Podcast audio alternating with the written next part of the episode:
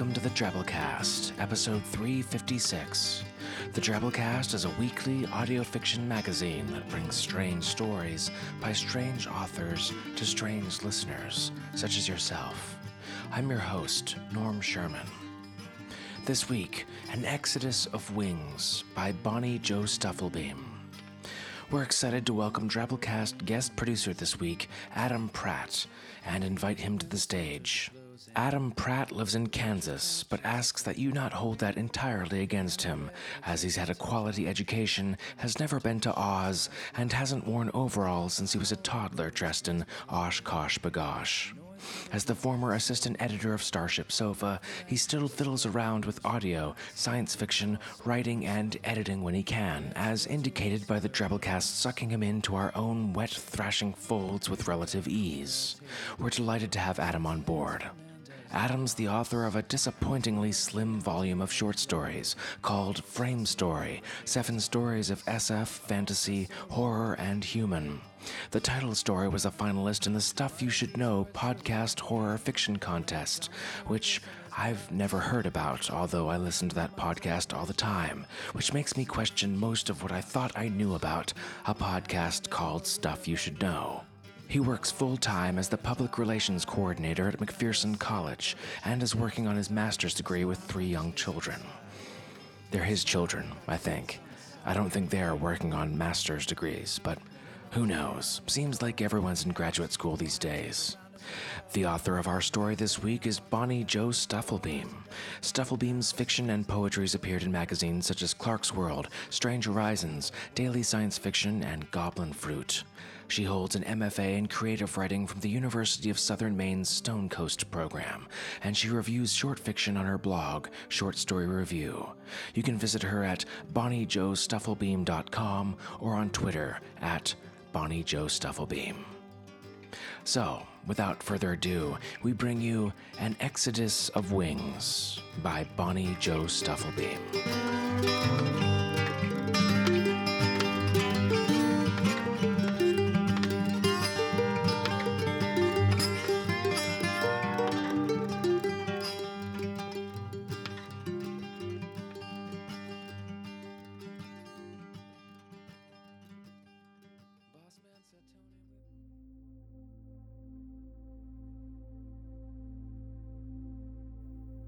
An Exodus of Wings by Bonnie Jo Stufflebeam. Part 1. The Shower. Before Heidi came along, Michael did everything he could to keep the damn fairies out of his apartment. Every night he washed and dried his dishes, never leaving one dripping in the drying rack. Always fished food particles from the drain, took the trash out, sealed his cereal in glass jars. But then he met her. Heidi, her name was, as she told him through hair that kept blowing over her mouth. Such long hair, too long, always in the way. Once she became a permanent fixture in his apartment, he lost the drive to keep clean. Love does that.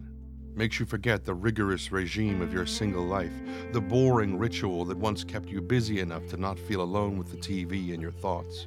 And once Michael ceased his diligent cleaning, let the dishes pile in the sink in leaning towers, let the old rice grains and botomachi crumbs rot in the drain, the fairies took over. They found their way in through the pipes and the hole in his pantry wall. At first, just a handful, then more. Soon, any time Michael and Heidi returned from a silent dinner or flipped on the kitchen light after emerging from the bedroom for some aminotto or chocolate peanut butter, they were greeted by a flurry of wings and flailing limbs, the same checked pattern of his dinner plates, a camouflage, as the fairies scattered. When Heidi wasn't around, Michael made a game of chasing the fairies with a fly swatter through his overcrowded living room, dodging his oversized computer station, the pillows his mother had shipped him from Japan to liven up what she considered a dump, and his life-size poster of Michael Jackson, his American namesake. After his rampage, he sprayed his walls with vinegar and scrubbed away their blue-green blood, peeled their flattened bodies off and tossed them out in the community compost bin. But he'd noticed how Heidi's eyes followed the fairies as they collected around the faucet water any time he turned it on, and he hadn't dared harm them in her presence. She was so difficult to understand that he clung to this little way to please her like he did to her hand in the night. Some women, he knew, went gooey even for pests, like those teenage girls in the subway who fed the rats. He didn't worry so much about the fairies when in her company anyhow, partly because Michael and Heidi spent most of their days between the sheets, lying beside her in a room lit only by the humming street lights outside his window, which extended the shadows across his puny abdomen and under her narrow eyes. He would run his hand along her belly and shiver against her skin, smooth as stone. When making love, she was like a stone, cold and still, but deep beneath, he felt her buzz, as if she wanted to burst apart and scatter her pieces across his Iron Man bedspread. After a haze of 3 weeks with little effort on Michael's part to eliminate the pest problem, and the fairies were a problem, breaking into his packets of dry noodles and scattering them across the kitchen floor, teaching themselves how to turn on the faucet when Michael wasn't home so that his water bill appeared in the triple digits, depositing their pellet scat on his kitchen counters, the fairies migrated to the bathroom. There were so many of them now that they couldn't fit in all the kitchen hiding places anymore, and no longer did they scatter in the light or the sound of footsteps, as they had realized they were in no danger as long as Heidi was around, which was nearly always. Now when Michael showered, alone, as Heidi refused to shower with anyone, the fairies danced through the water spray, the beat of their wings like a fleet of tiny helicopters. In bed, Heidi was a welcome hiatus from the frantic flapping, even though he knew her silence was troubled, forced. It still comforted him to be able to not speak. He could count the conversations they'd had on 2 hands. Her presence was more to him than words, a comfort like a heating pad, a child's stuffed bear. These youthful traditions matured into a woman he wanted to crack so he could keep her, but she was solid all the way through.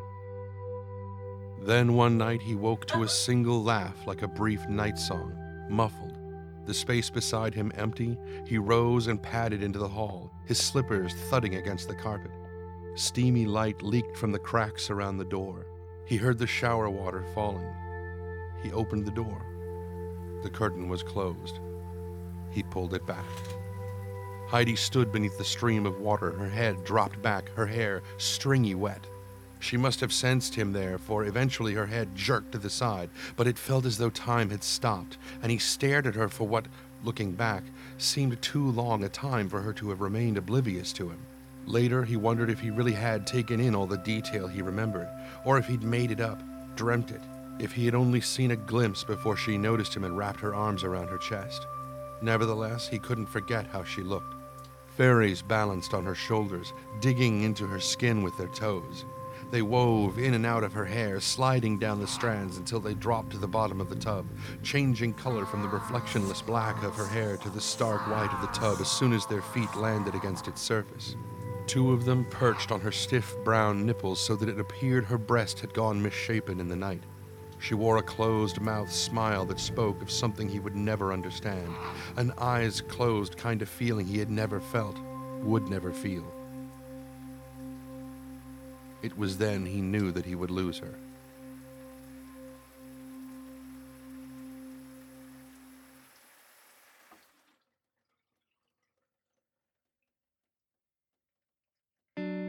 Part 2. Puck's Pest Control. I can always tell an asshole just from where they live. Last night, on the job, I was going to meet this guy I'd already diagnosed as such. He lived over off Bluestone in these trashy apartments that had been built for rich white dickheads. When he opened the door, I was surprised to see that he wasn't, in fact, white as I thought he'd be.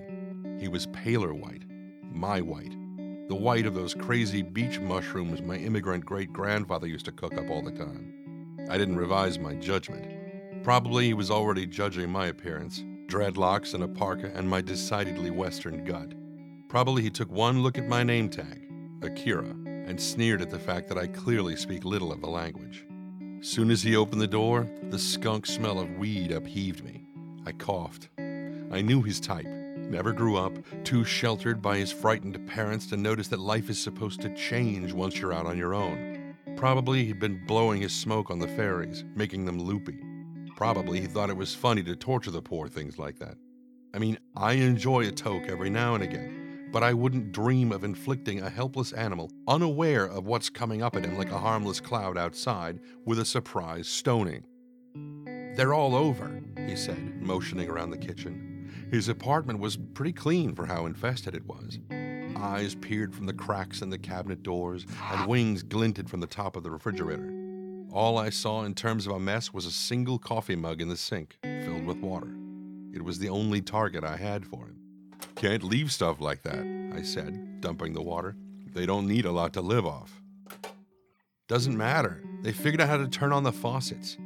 I wanted to smile, but I stopped myself. Clever buggers. "How'd it get so infested? Looks like you're a pretty clean dude." The guy shrugged, looked at the floor. "It's none of your business," he said, and I could tell from how he said it that there was a girl involved somehow. Or a guy, whatever. He did have a Michael Jackson cutout in the next room. "I'm paying you to get rid of them, so just do it already." I nodded. "Gotta bomb the place. Best if you get gone for a while. Come back in 2 hours. Got somewhere to go?" The dude huffed. "I'm not paying you until they're gone." Why not, I thought. Can't waste Daddy's small change. But I waved him on, because I couldn't stand the smell of him anymore. Like mothballs. When he left, I realized it wasn't him, just the apartment. Even so, the next part was my favorite. I lay on his Iron Man bed, looked in his bedside drawers full of condoms, sat in front of the computer that took the place where a television should be. In his bathroom, a fairy family hovered around his bathtub. In a trash can, I found a new-looking toothbrush and a near-full bottle of women's shampoo. 30 minutes before he was due to come back, I lugged a huge crate from the truck up the stairs to his apartment. I opened the crate's gate, and the honey-sugar smell filled the room. The fairies emerged from hiding, an exodus of wings. As they disappeared into the honey crate, their skin changed from cabinet white to wood brown.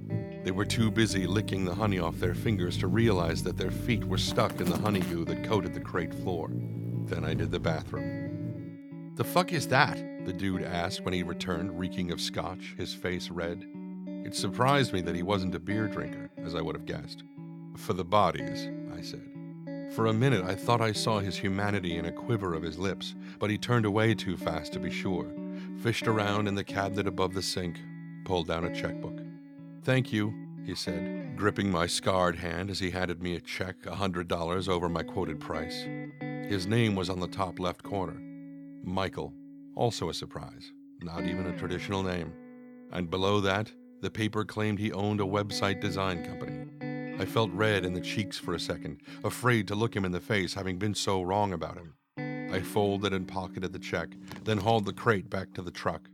I felt the warmth of his touch even later, in my own duplex apartment, on the couch where I watched the fairies unfurl from the honey and crawl their way from the crate. Beside me sat the book I was trying to convince myself to read. The solitary activity only ever fed my loneliness, as I knew I would have no one to share the book with once I reached the last page. And I had stuffed the book with the pink eviction notices that my landlord had been peppering my door with for the last week. The woman never liked me, and then she found an excuse. On a routine inspection, she discovered my freeloading roommates gathered around the sink, sipping from the water bowl I'd left for them. Once free, the fairies scurried up into the rafters.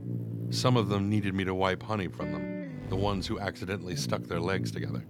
I helped these emerge from the crate and with a damp cloth cleaned them down. They nipped at my skin. My hands were already covered with circular bite marks the size of aphids. My hands will always be clouded blue and purple. Monster hands. If I shone a flashlight into the ceiling, I would see a pattern that at first might appear to be a million tiny dolls on the beams, dangling their feet. The wooden floor of my apartment was always dirty with specks of feces and urine, even though I cleaned nightly. I guess it was still a reason to kick someone out of their home. I trained a lot of them to use the toilet, and they loved watching the water swirl down the bowl, but it took time, and the newer ones had yet to learn. I didn't know what to do with them all. If I left them, the landlord would bomb the place for sure, and I couldn't take them with me, couldn't keep living under their shadows, waking in the night to their dance across the mountain of my stomach, couldn't keep buying pounds of bread just to feed the house guests who would have been happier on their own. They deserved the air, the sun, real clouds, a new beginning, a clean floor.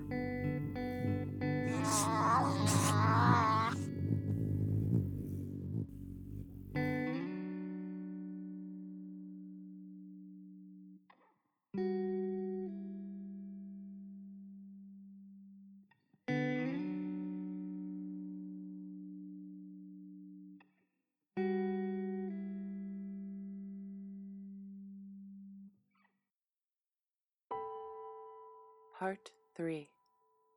Out of your body and into the next. You found yourself sitting on a rock beside a lake in the park. The sun glared, but you covered yourself in an emotional shell, so thick that not even the sun, so much harsher these days, could get through. You had just left a man's apartment for the final time, the last swan song. You had broken it off with him a week ago, but you had gone back. You told yourself it was to see the fairies. You could have been lying, because when you got there and the fairies were gone, he said he'd lured them away with sugar water. You fell into his bed anyway, as if his touch would make them return. Afterwards, you came to the park because of the water. You loved the water. You loved the way it listened. How, when you stuck your finger into the chill, ripples radiated from that single point of your intrusion, all the way to the other shore. Michael did not listen that way. He tried but failed. He did not listen to you because you did not talk, and he was foolish enough to believe that talking is the only way to see into someone. Because he felt that way, you talked to him as little as you could. Ripples rolled in from a ferry landing on the other side of the shore. You wondered what the fairies wanted to say to the lake. You wanted to swim across the way and find it. Let it know that you know that there are many ways to communicate, that even fairies and people can tell each other secrets. You'd seen it happen, had marks like little bruises on your shoulders for proof. You stood, bent to grab your purse. That was when you saw the fairy on the rock, smashed where you'd sat on it. Suddenly you felt too large to live. You wanted to jump out of your body and into the next. There was a feeling in your stomach, like a rock you might have swallowed. You looked around. The next body turned out to be a fat Japanese man with dreadlocks on a bench, only a few feet from you, wearing a wool parka despite the sun. Your ex was of Japanese descent, and perhaps that is why you wouldn't stop looking at the man on the bench. You no longer wanted to be in the next body you saw. The man had a huge wooden crate beside him. He looked up at you. He nodded. "I've killed it," you cried, because it felt like you had to tell someone, or it would be in vain, the fairy's death. "I sat on it, and I killed it."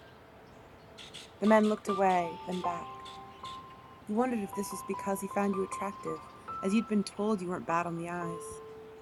Then he walked towards you, his steps wide and unsure. When he got to you, he peered down at the fairy. By then, you'd forgotten about the one across the lake. "So what?" he said. "I've killed hundreds before. Own a company, or used to, I guess. I did it for money, which is worse."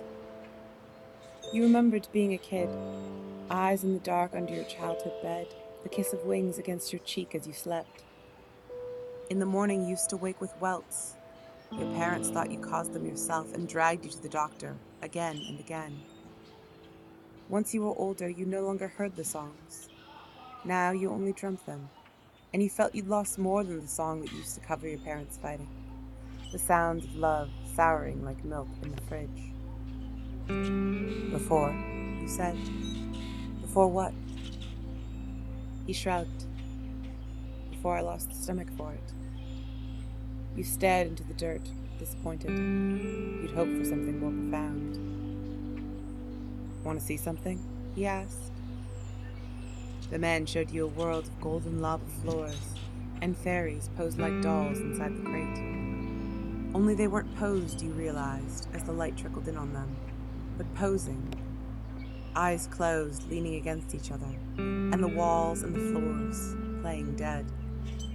You knew they were only playing, because one of them opened an eye and then shut it again.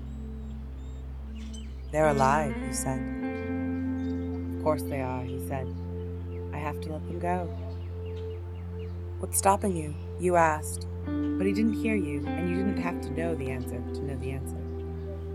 Throughout your life, you'd also had a hard time keeping friends, keeping people around. The man looked out at the water, and you wanted him to understand without you saying that the lake was a kind of friend that would never leave. Instead, you reached over and grabbed his hand and squeezed. His hand was like a purple catcher's mitt, but it didn't scare you. Together, you knelt at the lake shore beside a sign that read, "Do not feed the fairies," and you pulled each fairy from the honey and dipped its feet into the water. They bit you, and you winced and squeezed your eyes shut, but did not stop, did not stop, did not stop until all of them were free. You sat with him on the bench, and your purple hands touched only at the sides, and you didn't feel romantic, not sure if you ever would. But he felt like a puzzle, and the fairies, thick as clouds across the sky, could be pieces.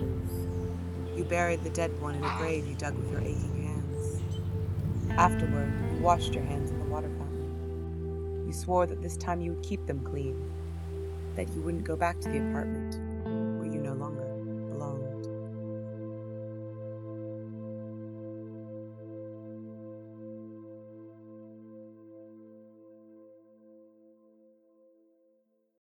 And that was our story. Hope you enjoyed it. Don't forget the Drabblecast People's Choice Awards are going on right now in the Drabblecast discussion forums at forums.drabblecast.org. Go check it out. Nominate your favorite stories, drabbles, episode art, and twabbles. Support your favorite artists. Moving on to our 100-character story winner this week. For the second week in a row, Drew did this with this one here. The hair wasn't right. He turned it back to front and dabbed away blood. Flawless, he said, through the wet mouth hole.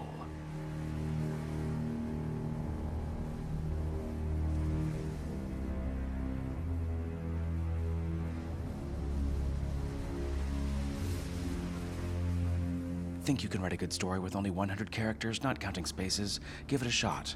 We run a contest through our forums each week, and we pick a winner and post it early on Twitter, and then run it on the show. You might be next week's winner. You never know.